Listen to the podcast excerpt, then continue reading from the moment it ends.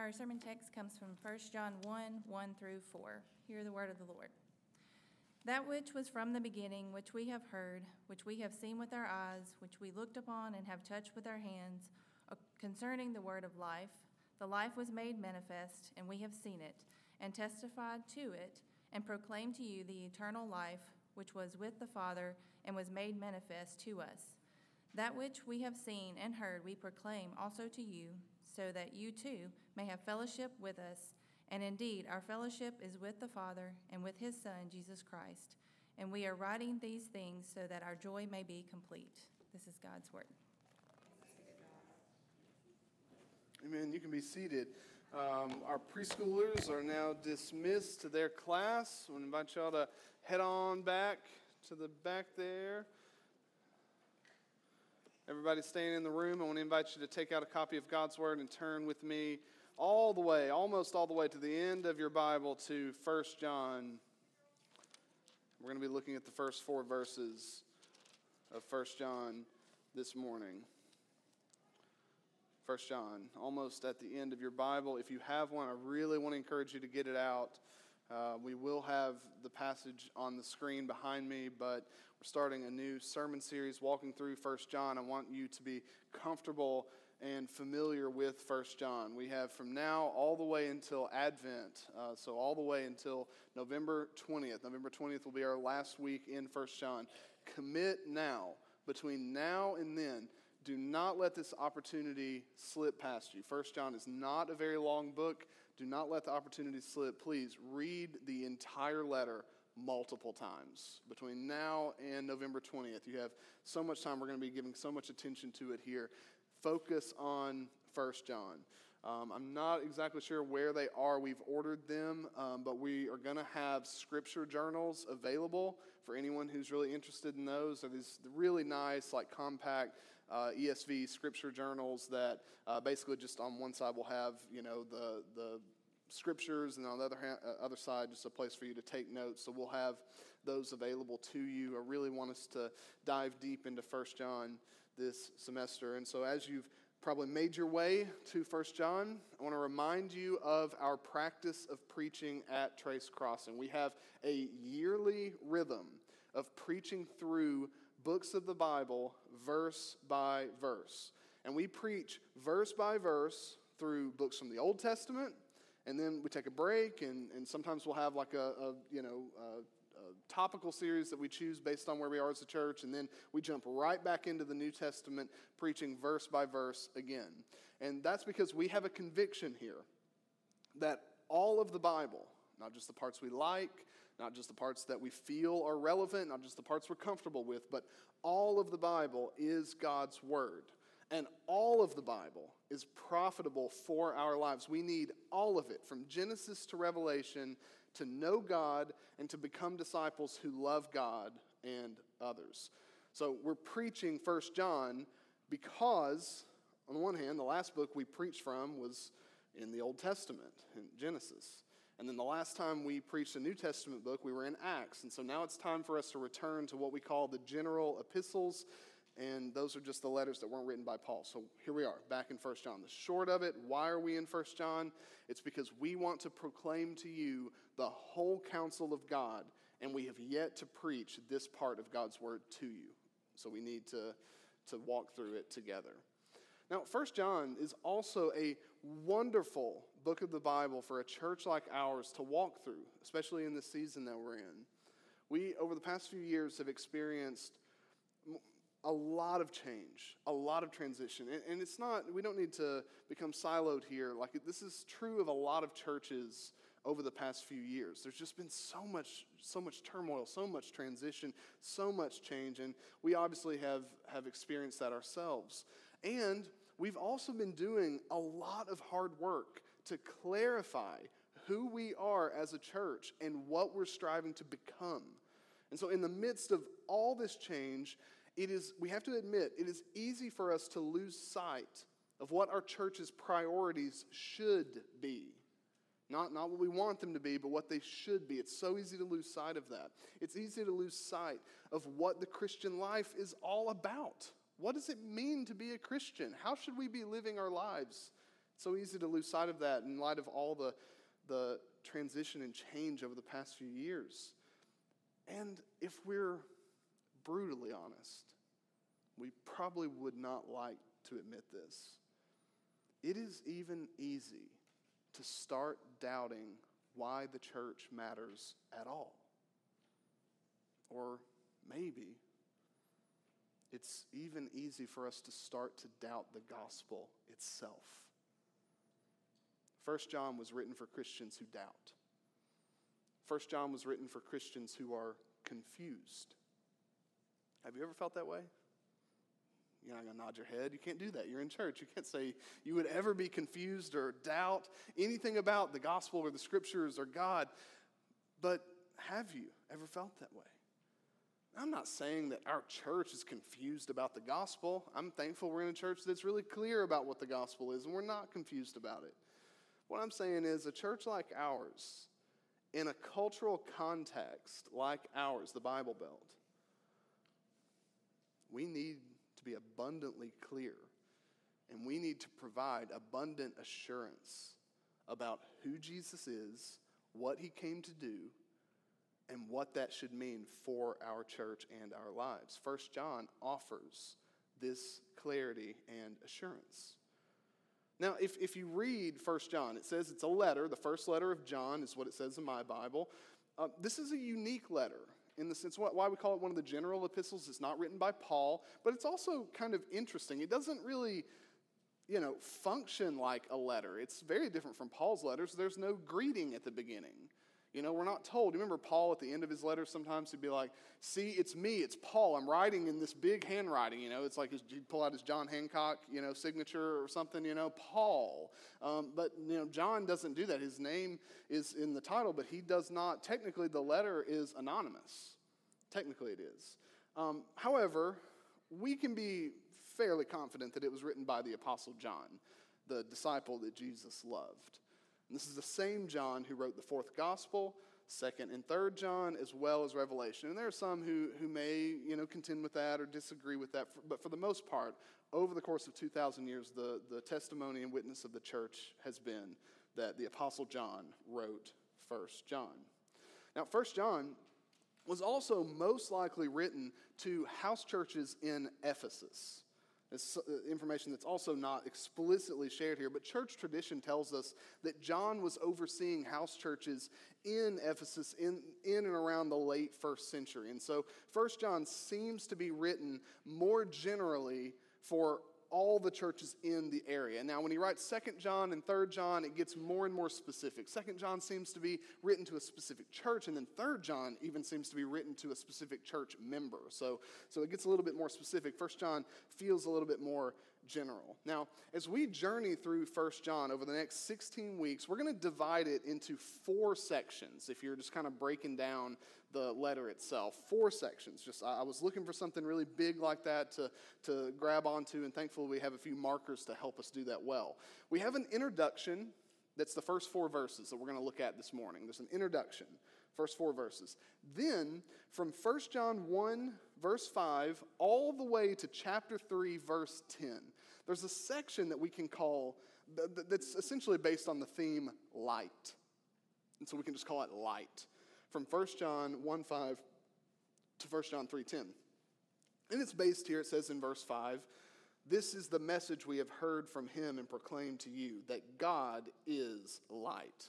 And so, for that entire section, it's basically unpacking what that means for the church. Well, the second section that begins in 1 John 3, verse 11, and extends all the way almost to the end of the book to 1 John 5, verse 17, we could call that section love. And this is where, where God or where John really focuses on the love of God and how that should play out in the life of the church. And then finally, at the very end, there's three verses or a few verses that we can call the conclusion, 1 John 5, 18 through 21. So we've broken it down kind of in, in these terms just to help us have a broad picture of what's going on thematically, understanding, and we're going to be preaching obviously all the way through each of these verses. Now, as John opens his letter, which to be honest, feels a little bit more like a sermon than a letter. Um, he opens it with a strangely worded prologue Christy probably had to practice reading this before she even came here. It's so, it's so hard to read. Like, it's, I mean, just follow with me. That which was from the beginning, which we have heard, which we have seen with our eyes, which we looked upon and have touched with our hands. I mean, if I wrote something like that in school, I would have gotten, it would have been torn up. You know, it would have been torn to pieces. Like, can't begin sentences like this. What are you, ta- what are you even talking about? You know, you're just rambling on. And, and so it's, it's kind of, it's kind of strangely worded. It's not a greeting, but it is an introduction. But what John does here is he accomplishes a couple things in this prologue. First, he establishes his credentials. He's saying, I was an eyewitness to Jesus.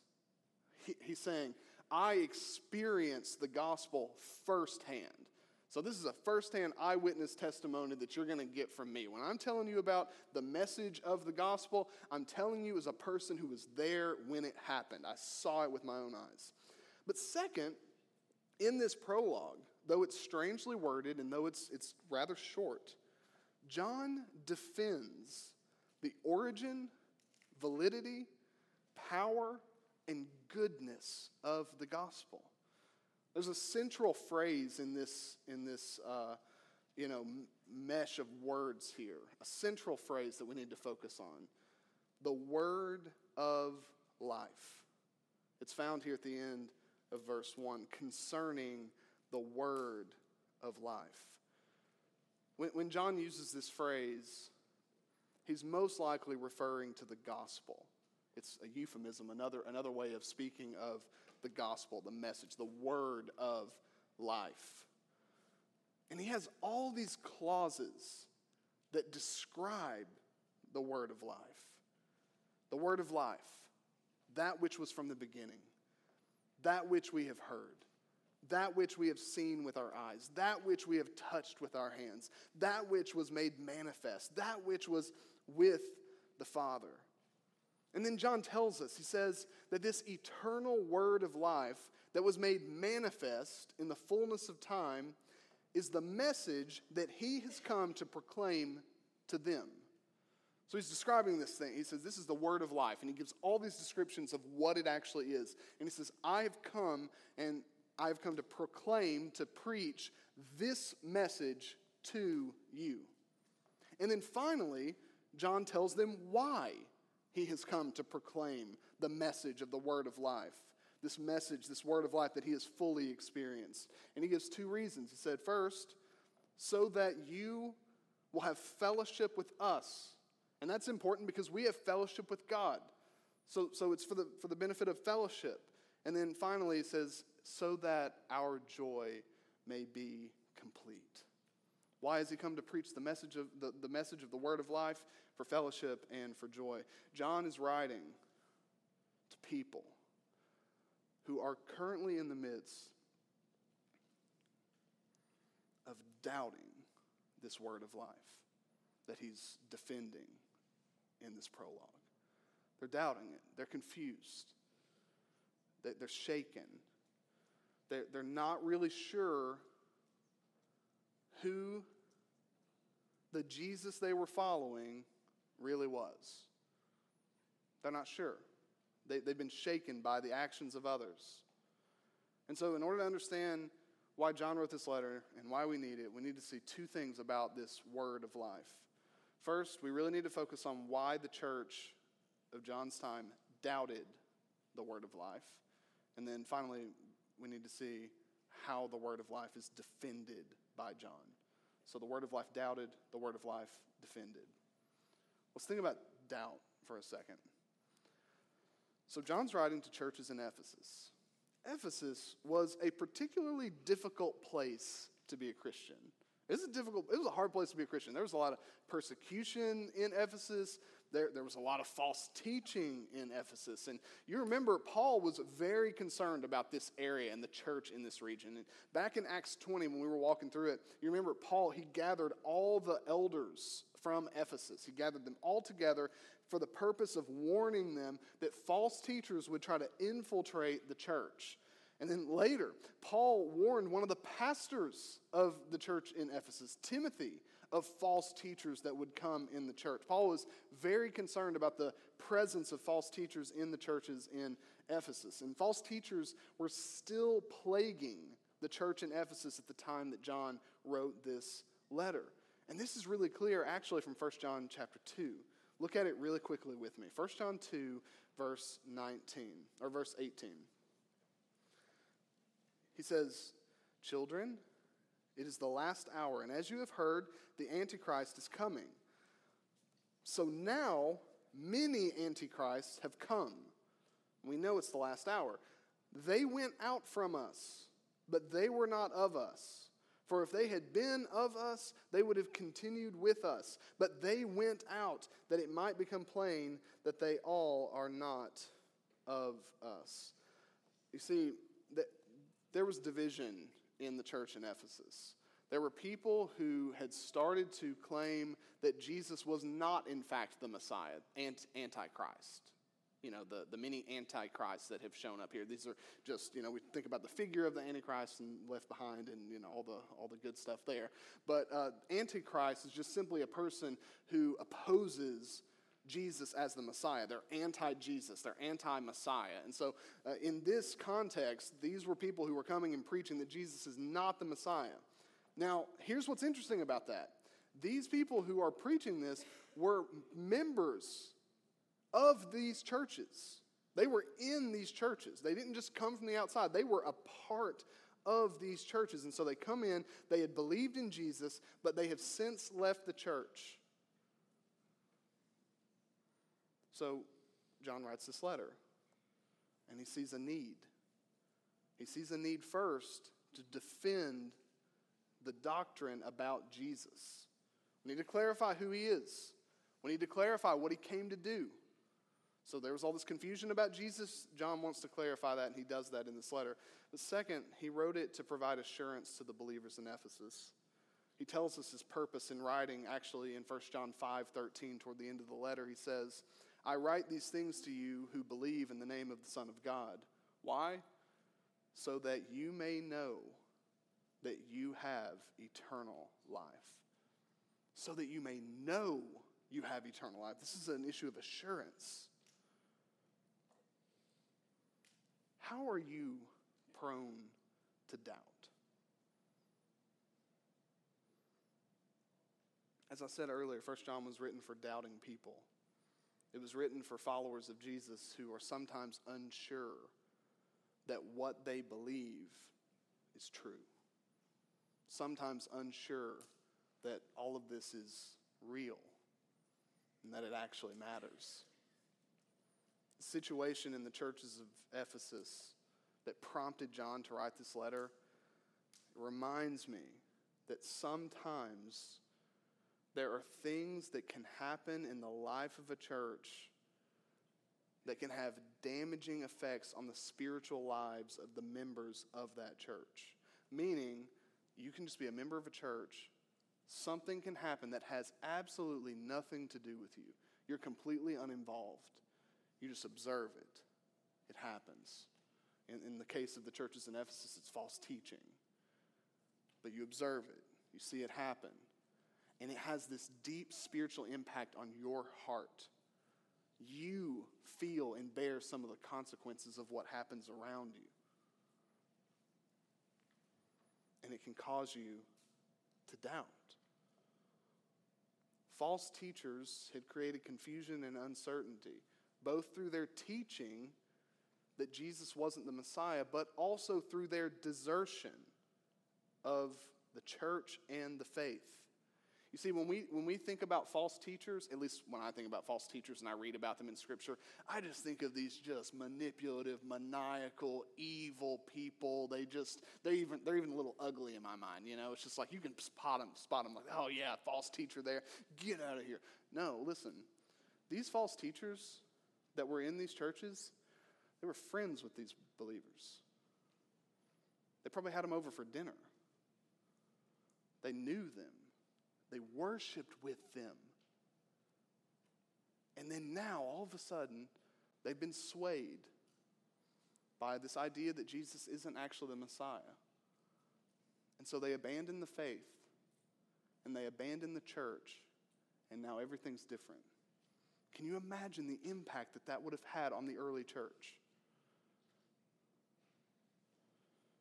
By leaving the church, these false teachers, they left a hole of doubt in the hearts of those who remained. I mean, can you imagine what they must have been thinking, the ones who were left? Should I leave too? Well, they're smart guys. Maybe they're right. Maybe Jesus isn't the Messiah. I don't know. I, I'm, I mean, it's made sense to me, but I mean, this could all be wrong. Or, am I going to become just like them? I thought we were so similar. Am I one day going to leave the faith too? I mean, maybe they're right. Maybe Jesus is a fraud. Or, well, they obviously weren't true believers. But then what impact does that have on you? You say, I mean, maybe I'm not really a believer. You see how easy these things creep in, these doubts. Now, false teaching about Jesus is probably more prevalent than we're willing to admit in, in the church in the South, but it's not quite as obvious. But there are things that can happen in the church that can cause us to doubt the gospel, the word of life. And I would say that hypocrisy is the primary catalyst for doubt in the church in the South.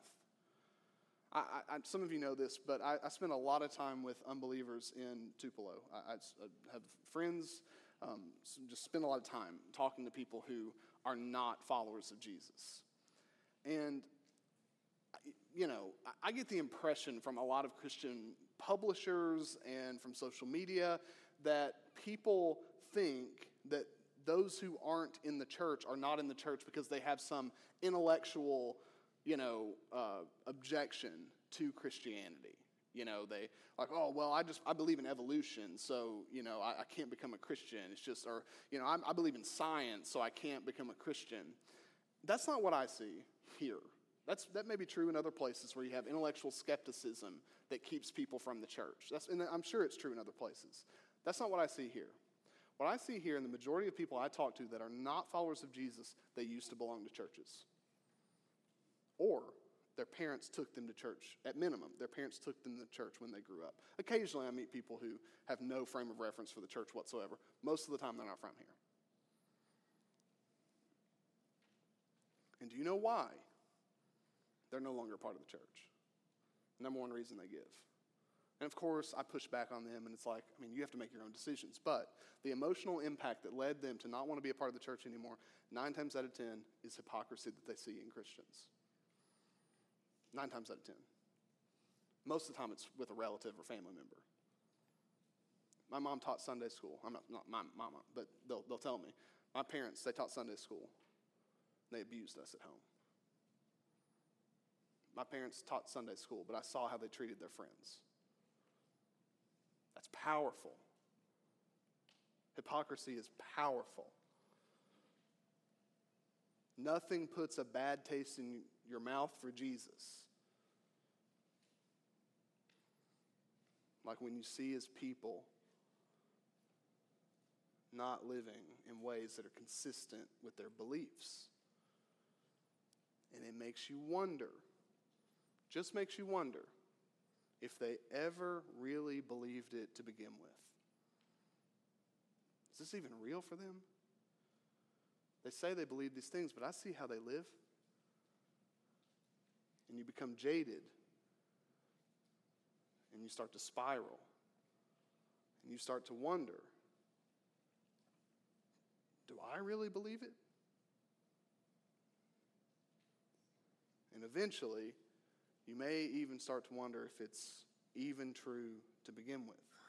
And if you've ever felt this way, if you've ever doubted the gospel, whether whether because of what you see in other people, hypocrisy, so you see someone and they're claiming to follow Jesus, but then they don't follow Jesus, and it has this impact on your heart where you're like, well, there's obviously a problem here. Either Jesus isn't real, the gospel isn't powerful, and there's no way this person can be changed, or this isn't real for them at least, and so maybe it's not real for me, but it ends up leading you to doubt the gospel itself. If you've ever felt that way, I want you to see that you are not the first Christian to doubt. You're not.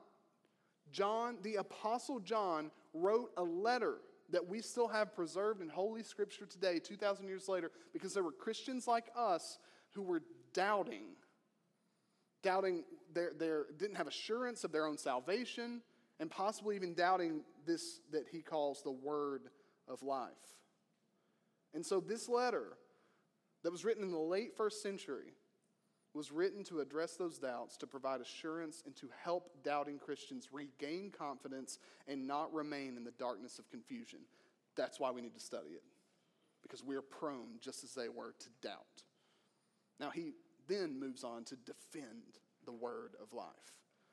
And we ask ourselves, what assurance can we have when doubts about the gospel arise in our hearts? How can we trust the message of the word of life, despite the hypocrisy we see in others and the hypocrisy we see in ourselves? You see, John says, here's his pastoral counsel to us.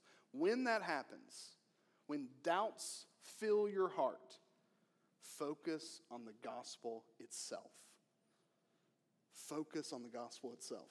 Focus on the message we preached. And this is amazing pastoral counsel. It's amazing. Like, we need to adopt this as elders to, uh, to counsel you with as well. It's, it's so wonderful. You see, our doubts, we can, we can admit, often originate in the actions of other people or our experiences of other people, their hypocrisy, or they can also originate within us in our own failures to follow Jesus as we should, our own hypocrisy. And so we, we wonder do we really even believe this or is this even true? But John says, when you doubt, focus instead not on how other people are living, not even on yourself. Focus instead on the message. Test it, see if it can be trusted.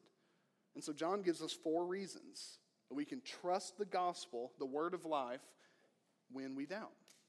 Four reasons. Reason number one the gospel can be trusted because it's divine. Divine. It's divine origin. Okay? The message of the gospel originated with God. And this is what we see right at the very beginning of this letter. He says that the word of life was from the beginning, that which was from the beginning. And then later on, he actually says, This is amazing, by the way. He says, um, oh, where, where are we? Verse 2 The life was made manifest. We have seen it, testified to it, and proclaimed to you the eternal life, which was with the Father, and then was made manifest to us. So, what John's saying here is that this message of, of life in Jesus salvation is not the fabrication of any man or woman. John's saying, I didn't make this up. The, the other apostles did not make this up. We didn't create this on a whim. In fact, he says, the word of life predates the appearance of Jesus himself.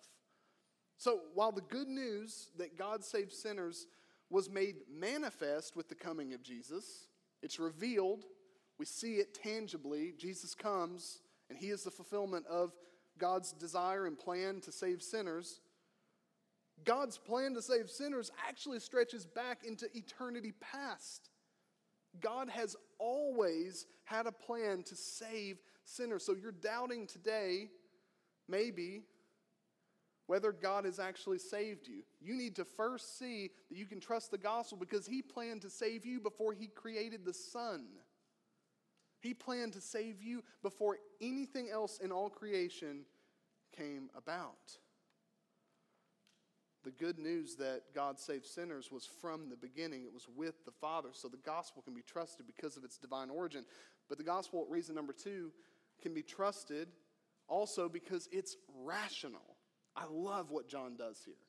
He's like, You've got all these emotional reasons why you're doubting Christianity. You're doubting the faith. You're doubting the gospel because this person that you were close to, they've rejected Jesus and they've moved on.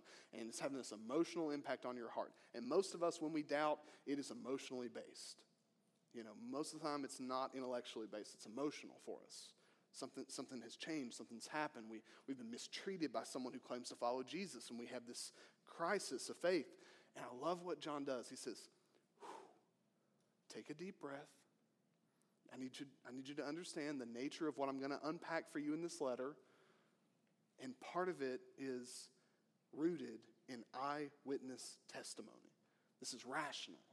This faith that you're doubting, that you're worried about, that you're wondering about, it is very rational faith.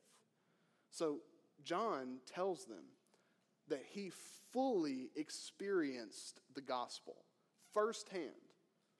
The message that he proclaimed was not something that he learned from a book. This is, this is huge. Okay? This did not come from some Jewish rabbi's TED talk, you know, that he saw on YouTube and he was like, oh man, what a cool message. I'm going to share that with my friends. No. He didn't receive this from anyone. He was there as it happened, as it unfolded. It's just happening before his eyes. He's just like, I don't know what to tell you guys. I saw it. I heard it. I touched it. I was there. The message that he proclaims to us, the word of life, is something tangible, it's physical. And that's because the word of life, the gospel, is inseparably linked to Jesus of Nazareth. There is no gospel apart from his physical flesh and blood appearance in time and in space. And so, right out the gate in this letter, John wants us to see that we can be confident despite our doubts by focusing on the fact that our faith is in something that happened in time, in history, and that he was a witness to this event. He says, that which was from the beginning which we have heard, which we have seen with our eyes, which we have looked upon and have touched with our hands. John's saying, despite what these false teachers have claimed, they've come in here and they've said, no, Jesus is not who he said he was. No, these guys, they got it wrong. He's not the Messiah. He's not the Savior. Stop following him. And they're, they're having this crisis. They're confused. John says, No, look, I, I know they're telling you guys that. And I know that that's having an impact on you. But I was there. And guys, I, that's, that's one of the most powerful things. I, I can't offer you that. I, I, wish, I wish I was able to offer you that, you know, in pastoral counsel. I'm really struggling to believe this. I can't say, well, listen, you can, you can trust the message I'm preaching because I was there when it happened. I wasn't there when it happened. I did receive it from a book. It has been passed down from generation to generation. But when this was written, John says, Now listen, I was there when it happened. I saw it with my own eyes. And how powerful is that? Witnesses are powerful. Sometimes in, in, in a court proceeding, if there's shaky evidence, what leads to a conviction? Eyewitness testimony. Someone stands up on the witness stand and they're like, I was there. And it makes sense. They describe things and they make sense. Like, yeah, you sound like you were there. And it's powerful, and sometimes those, that leads to conviction. I love what John Stott says about the Christian message, the word of life. He says, The Christian message is neither a philosophical speculation, nor a tentative suggestion, nor a modest contribution to religious thought but a confident affirmation by those whose experience and commission have qualified them to make it. So, this morning, if you're struggling with doubt, and you're doubting Jesus, you're doubting the gospel, you're, you're you know, wondering if all this really matters, I would encourage you to not even take my word for it. Take the Apostle John's word for it. He was there. He saw Jesus. He walked with him. He talked with him. He ate with him. He did life with him. He saw him live a sinless life and he saw him die on a cross and he shook his hand after he rose from the dead. We can trust the gospel because it is rational. Third, third reason we can trust the gospel is because it is powerful. It's powerful. John tells us what this word of life creates, what, what it leads to. And he says that it leads to a couple things. First, it leads to fellowship with God. It says in verse 3 that which we have seen and heard we proclaim also to you. Why? so that you too may have fellowship with us. And indeed, our fellowship is with the Father and with his Son, Jesus Christ. He's saying here, when you believe the gospel, something happens. You are ushered into a new reality and a new relationship. When you believe the gospel, you have fellowship with other people who believe in Jesus. So we can see that our faith is not individualistic. We're not alone. There's a fellowship. But this fellowship with others is based on a deeper fellowship. When we believe the gospel, we enter into fellowship with God the Father and God the Son. This is huge, especially if you know the scriptures, especially if you know the, the Gospel of John. We are invited into the eternal fellowship between God the Father and God the Son that they have enjoyed for all of eternity. The Word of life creates this reality. The gospel itself creates this reality. So while the gospel may be poorly represented by some Christians, and it may be poorly represented by you and, or by me from time to time. And we're poor representations. And we give people reason to, to doubt because of our own hypocrisy, or we doubt because of the hypocrisy we see in other people. None of that changes this fundamental reality that the Word of life creates fellowship with God. There are plenty of people who will deny the gospel or twist the gospel. But the raw, unfiltered, real message of the word of life is powerful enough to bring you into a loving and eternal fellowship with God Himself. When you share the gospel with someone else and they come to faith, they don't just adopt new beliefs. They don't just, you know, adopt a new religious system. They, they don't just join a new group to be a part of. They enter into an eternal fellowship with God Himself. So we can trust the gospel because of how powerful it is, what it does for us. But finally, we can trust the gospel because it is good. It's good. It, it has a divine origin, it's, it's rational, it's powerful, and it is good. And this is what we see in verse 4. John writes, We're writing these things so that our joy may be complete. And when he says our joy, He's not referring to himself and whoever he's writing on behalf of. He's referring to himself and the people that he's writing to collectively. My joy and your joy will be complete. That's why we're writing to you about the gospel. That's why we're going to be writing to you about Jesus, who he is and what he's done. The gospel leads to joy in God, and I love it so much. He's saying, I'm clarifying all of this truth about Jesus for your joy. Not just for the sake of you having more information or, or greater clarity so that you can think rightly about God. That's part of it. But don't you love this? John says it's important for me to clarify the gospel to you for your joy, for your happiness, so that it will be complete. The immediate purpose of the gospel and its proclamation is fellowship with God. But the ultimate purpose of the gospel and its proclamation is joy. And now, as we all know, obviously, this is a reality that we will only taste partially now. Only partially. Joy in God is a very real experience that's open to each one of us. But he says here, we're writing these things so that your joy may be complete. Completed joy, perfect joy, is impossible in a world of sin. And the same is obviously true of perfect fellowship. These are realities that are reserved for the new heavens and the new earth. But it doesn't change the fact that the gospel is good. And the gospel is good because of where it's taking us. Your experience, this is what John is, is letting you know here. Your experience of hypocrisy, your own hypocrisy, your experience of sin and brokenness, of pain and sorrow, of loss and grief, of anxiety and depression are temporary experiences, despite how devastating and very real they are. They're temporary. One day, one day, I love this counsel from John so much to doubting Christians.